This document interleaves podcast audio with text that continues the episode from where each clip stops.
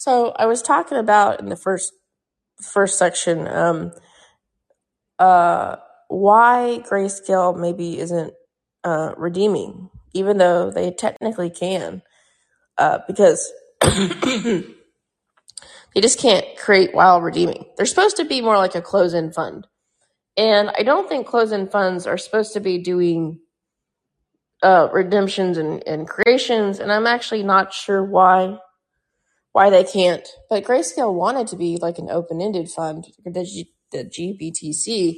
Uh, but I, I don't know if that's just because um, they're not allowed to do that because maybe um, of the restrictions. You know, they're listed on OTC, they're not listed on a major exchange.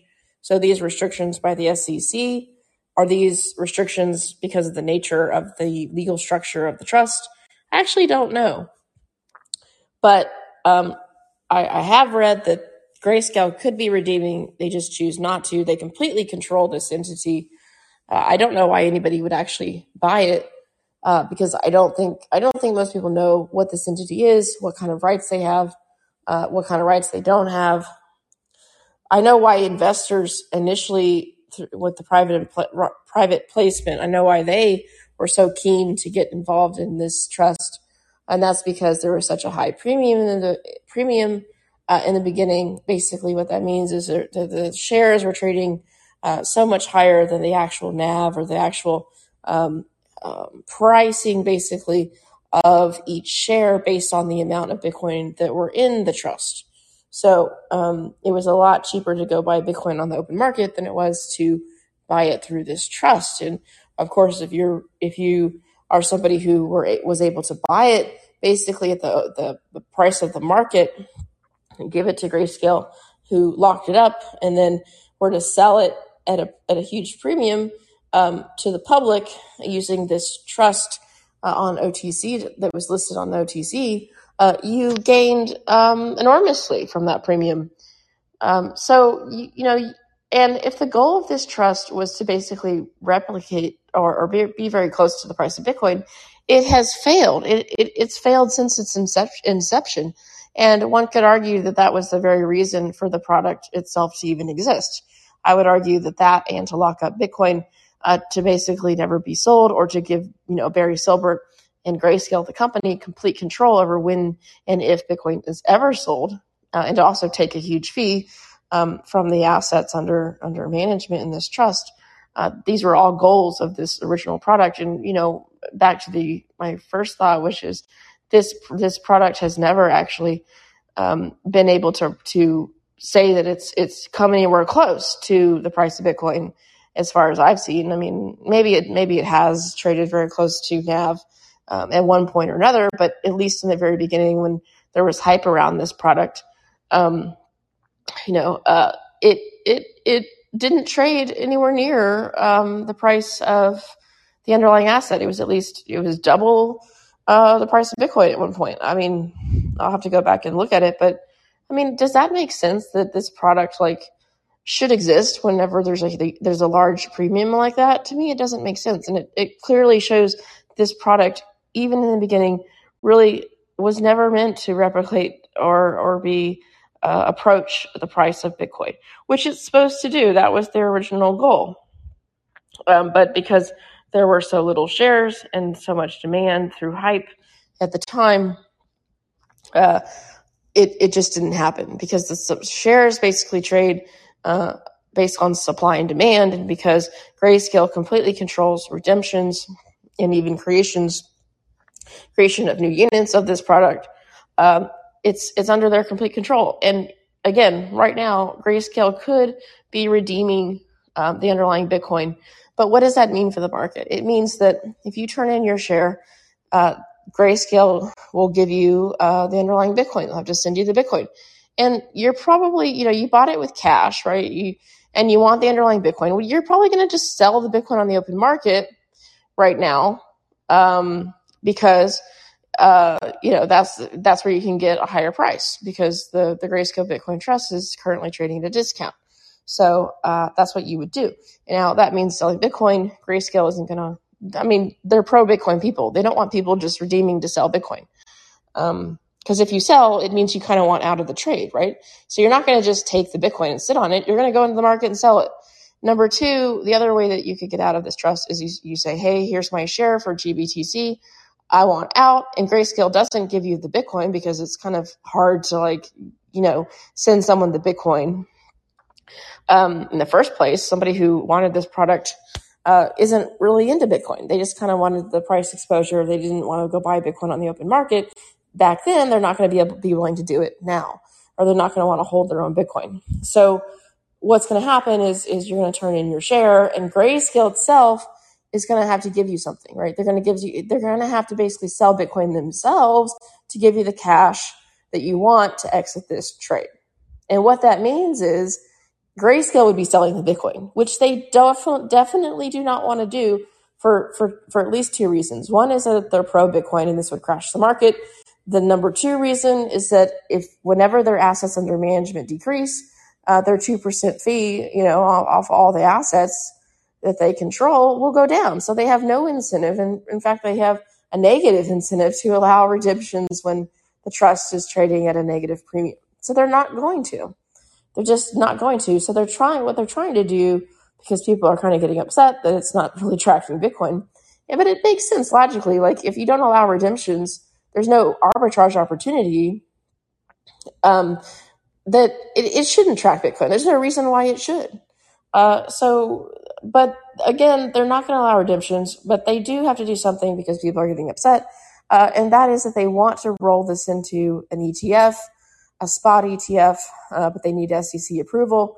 And you know, I was reading that you know if, if you want to do that, you have to you have to abide by the rules of SEC Investment Act of 1940, and apparently they didn't do that. I mean, they didn't disclose. they weren't built. They weren't built like that. So um, they have to provide additional disclosures. But the SEC has a problem with all these Bitcoin ETF um, products that are being um, launched or, or, they're applying to be uh, products that are being launched. And, and, one of the things is that they don't believe that the market is not manipulated and they, they don't have any access, they don't have any control, they can't see into this market. They believe that there's a lot of tethers being printed out of thin air and not backed that uh, sig- significantly affect the price of Bitcoin. Um, there's all these things that they have issue with um, with with them being listed on a, um, a huge exchange uh, and going from OTC to you know Nasdaq or whatever. Um, and so the Bitcoiners are trying; they're persistent. Um, but what will the ETF do? Well, the ETF product uh, will allow them to do creation and redemptions at the same time, and they're basically accredited investors or institutions that will be allowed to do this.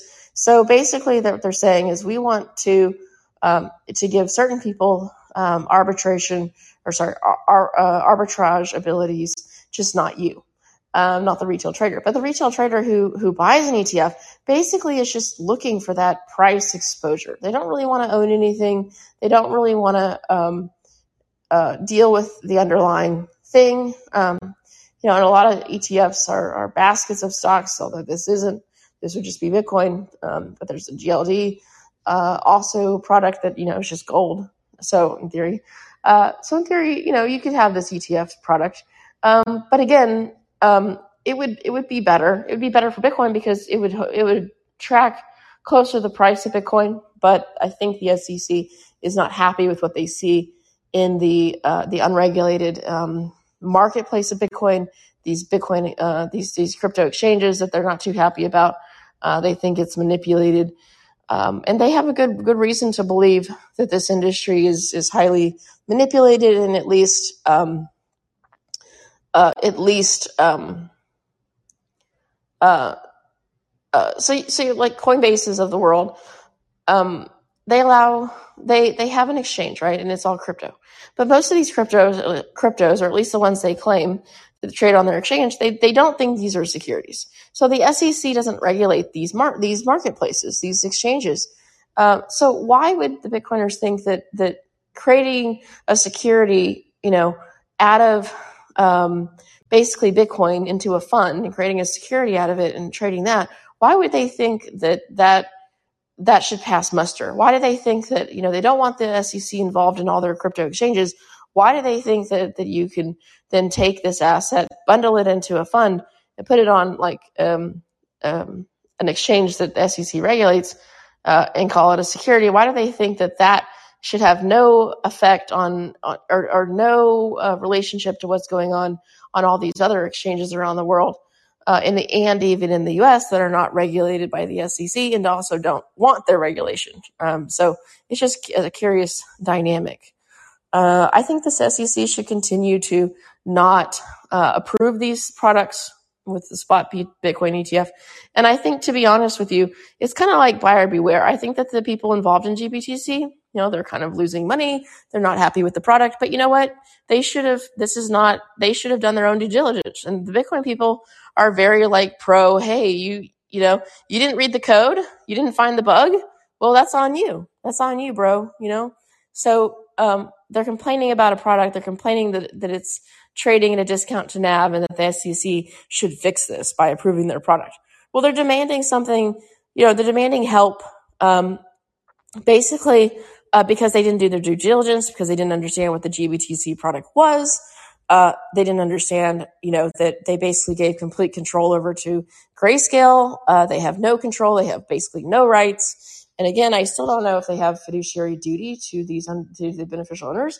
Uh, they're not even owners. I kind of think that they don't. I kind of think that they don't. I mean, this is a great product if you're grayscale. Um, because why would you ever, ever, ever allow redemptions on this product? Even um, even if this, the beneficial people scream, I mean, you, you they can't do anything. I mean, maybe they could sue you. Um, perhaps they will be sued, and they probably will be but I mean, to be fair, he's making so much money just off the fees and he completely controls these assets. Like if he wanted to do, if he wanted to do lending off GBTC, he could, and there'd be nothing the beneficial people could say about it. So I just actually think that, um, again, buyer beware. Like, sorry, you bought, you bought GBTC. You probably didn't understand it. Uh, sorry you bought it, but that's not our fault. That's not the SEC's fault. We don't have to fix this for you uh, you should have to basically live with the product that you're in. And if it trades at a discount, if it goes lower, I'm sorry, but you bought this product and you were gambling and you probably you didn't look into it. Uh, this happens all the time. People buy ETFs they don't understand, leverage ETFs, they get screwed, um, and they don't understand it, and it's kind of you know buyer beware. Like sorry, but you should have read what you're buying, and I totally believe that with this product.